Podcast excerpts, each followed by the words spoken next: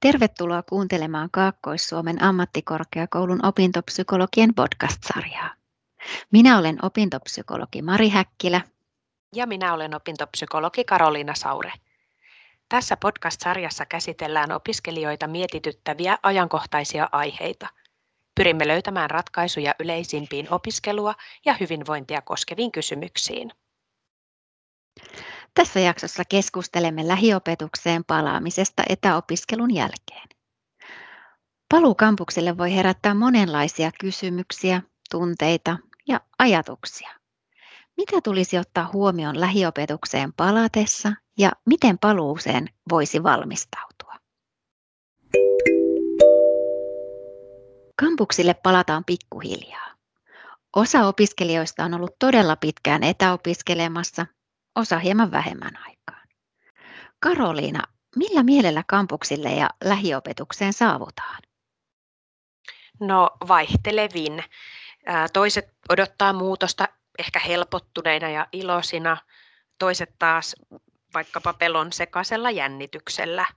Eli kaikenlaiset tunnelmat on, on mahdollisia yhtäkkiä me palataan ehkä vähän hitaammasta kotirytmistä kampuksen sykkeeseen satojen ihmisten vilinään. Ja tällainen muutoshan voi olla tosi suuri. Se voi olla samaan aikaan ahistavaa ja innostavaa tai jompaa kumpaa niistä. Tämä johtuu siitä, että etäopiskelu on koettu yksilöllisesti monin eri tavoin. Eli toisille se on voinut olla tosi yksinäistä aikaa, raskasta ja toisille taas kokemus vaikkapa opintojen paremmasta sujuvuudesta. Aivan, on luonnollista, että on erilaisia tunnelmia. Ja on myös luonnollista se, että kampuksille palaaminen jännittää. Miten tämän jännityksen kanssa voisi tulla toimeen ja mitä sille voisi tehdä? No, tärkeintä on huomata ja hyväksyä se, että jännittää. Jännittäminen on normaali tunne tällaisissa tilanteissa siitä ei kuulu eikä tarvitse pyrkiä eroon. Jännittämisen hyväksymiseen ja sen kanssa toimeen tulemiseen on monia erilaisia keinoja.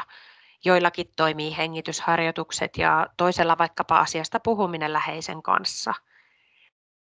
Meidän tämän podcast-sarjan jaksossa seitsemän me keskustellaan enemmän jännittämisestä ja jaetaan vinkkejä sen kanssa toimeen tulemiseen. Suosittelen, että kannattaa kuunnella se, jos tämä teema mietityttää. Aivan, eli jännityksen hyväksyminen ja itsensä rauhoittaminen esimerkiksi hengityksen avulla ja toinen, toisten kanssa asian jakaminen usein riittää. Ja on varmaan myös hyvä tutkia sitä, että mikä se on se asia, mikä jännittää ja vaikuttaa sitten siihen juuri syyhyn. Ja tässähän on hyvä muistaa myös se, että ei ole yksin asian kanssa, vaan kampukselle palaa koko korkeakouluyhteisö. No näin just. Monet kokemukset on jaettuja näin isossa yhteisössä. Entäpä sitten sosiaaliset tilanteet? Voi olla, että on elänyt sosiaalisessa tyhjiössä etäopiskeluajan ja opiskelukaverit on voineet olla vain nimiä tietokoneen ruudulla. Miten kannattaa lähteä totuttelemaan taas sosiaalisiin tilanteisiin? No joo, mielessähän voi olla monia kysymyksiä tilanteista, joita etäaikana ei ole juurikaan ollut. Esimerkiksi mistä lounaspöydässä kuuluukaan puhua, miten isossa porukassa tulee olla yksin olon jälkeen. Mä ajattelen, että ihan perusjutuilla pärjää jo aika pitkälle. Siis ihan niillä, että tervehtii muita, sanoo huomenta, päivää, iltapäivää. Ja ihan hymyllä on myös tosi usein iso vaikutus toisiin ihmisiin.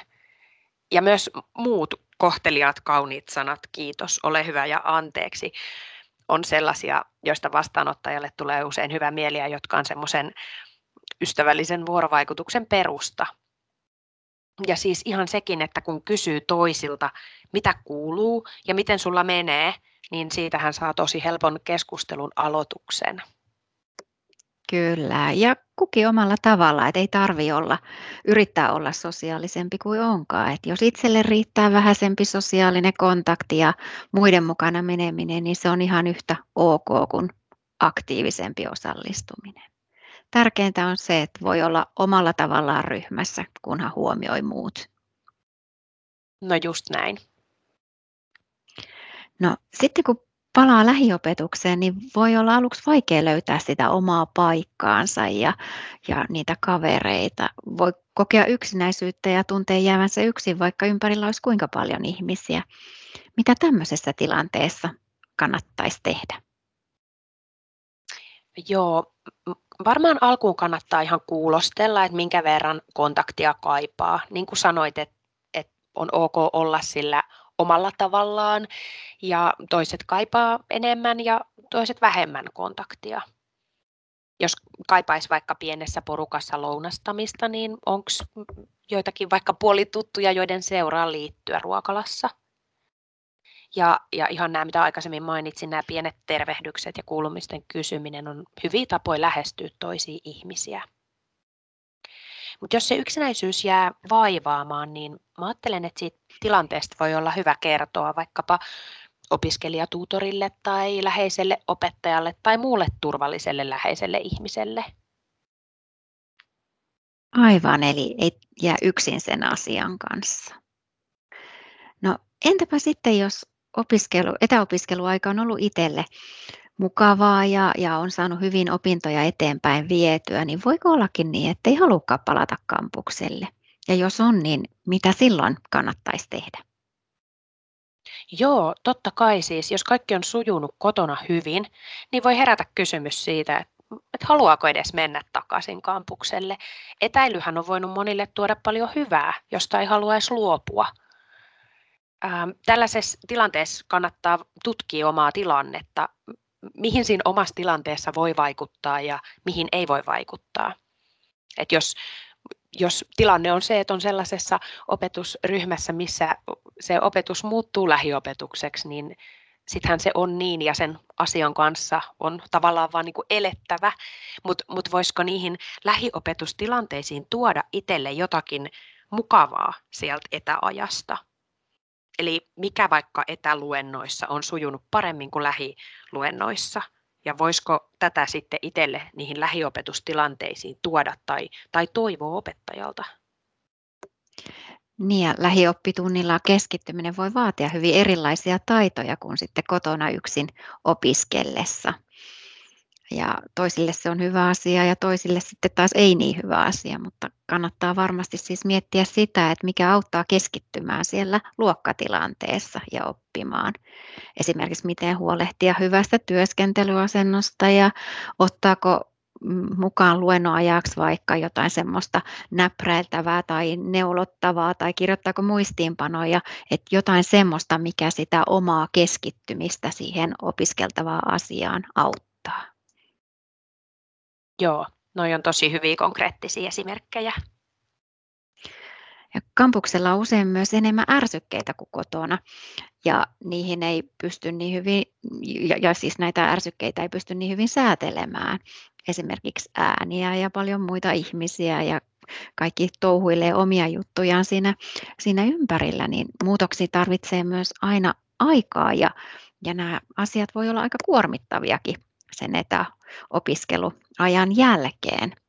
Ja tällöin on varmaan aika tärkeää huolehtia siitä, että pääsee palautumaan hyvin sen kampuspäivän aikana ja myös sen jälkeen. Joo, kyllä. Siis ei voi liikaa korostaa, että muutokset kuormittaa aina jollain tavalla, vaikka ne olisi myös mieluisia muutoksia.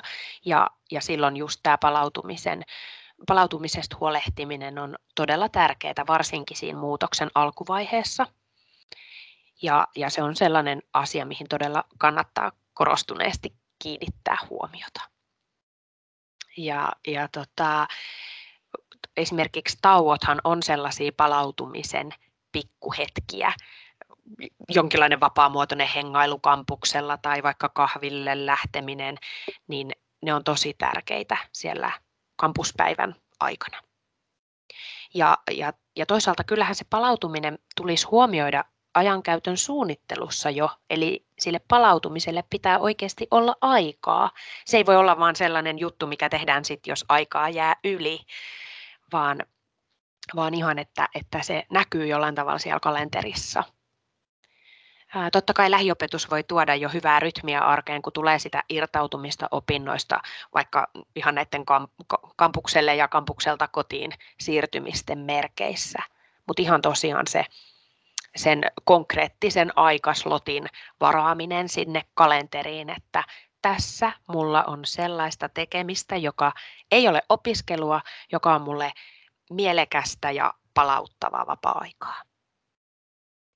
Joo, ja on tärkeää muistaa, että jokaiselle se kampuksille palaamisen tarvittava sopeutumisaika on eri mittainen ja jokainen tarvii eri verran aikaa siihen palautumiseen, että se voi olla hyvin, hyvin erilainen sopeutumisaika kuin vaikka kaverilla se oma aika, mitä siihen, siihen sopeutumiseen, kampukselle palaamiseen tarvitsee. Kyllä. No entäpä sitten arjen hallinta?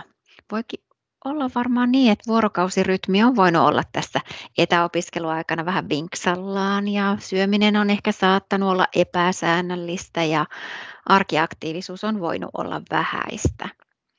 No, miten sitten saisi järjestettyä niin, että oma arki, eli se uni ja lepo, syöminen ja liikkuminen tukee opiskelua ja paluuta kampukselle?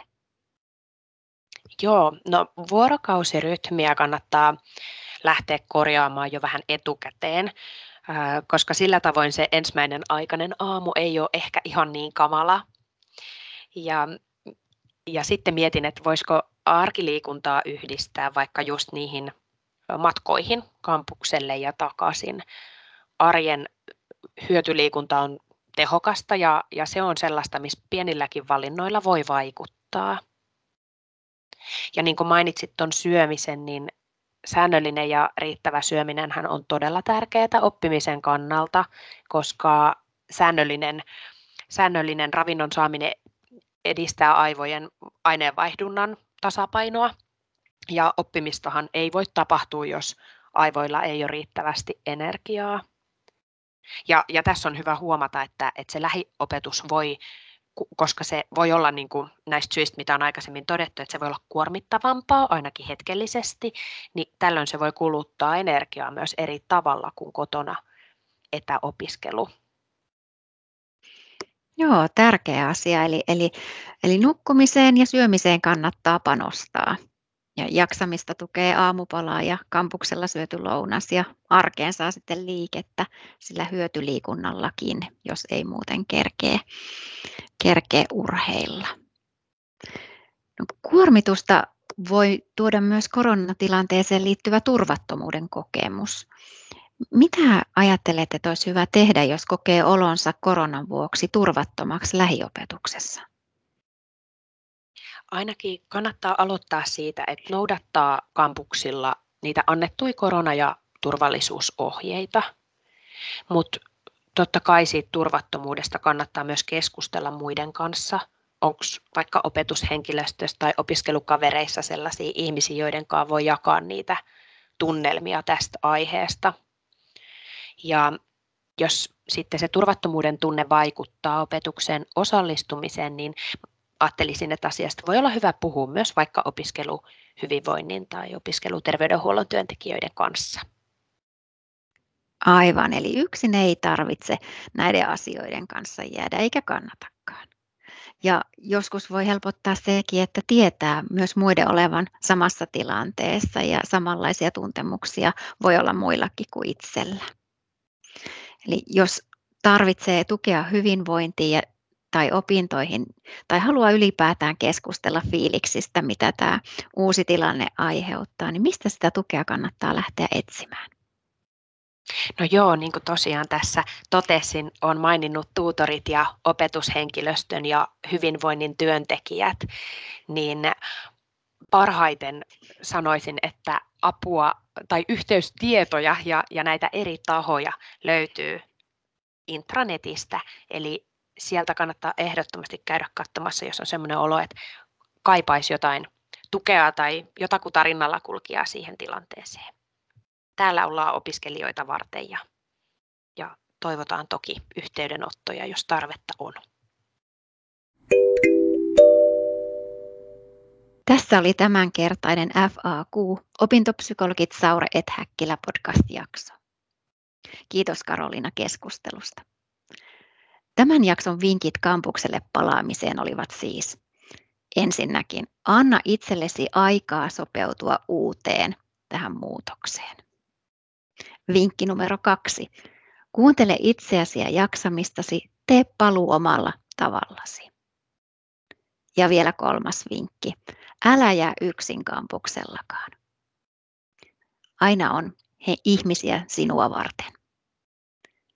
Palataan taas seuraavassa jaksossa. Moikka!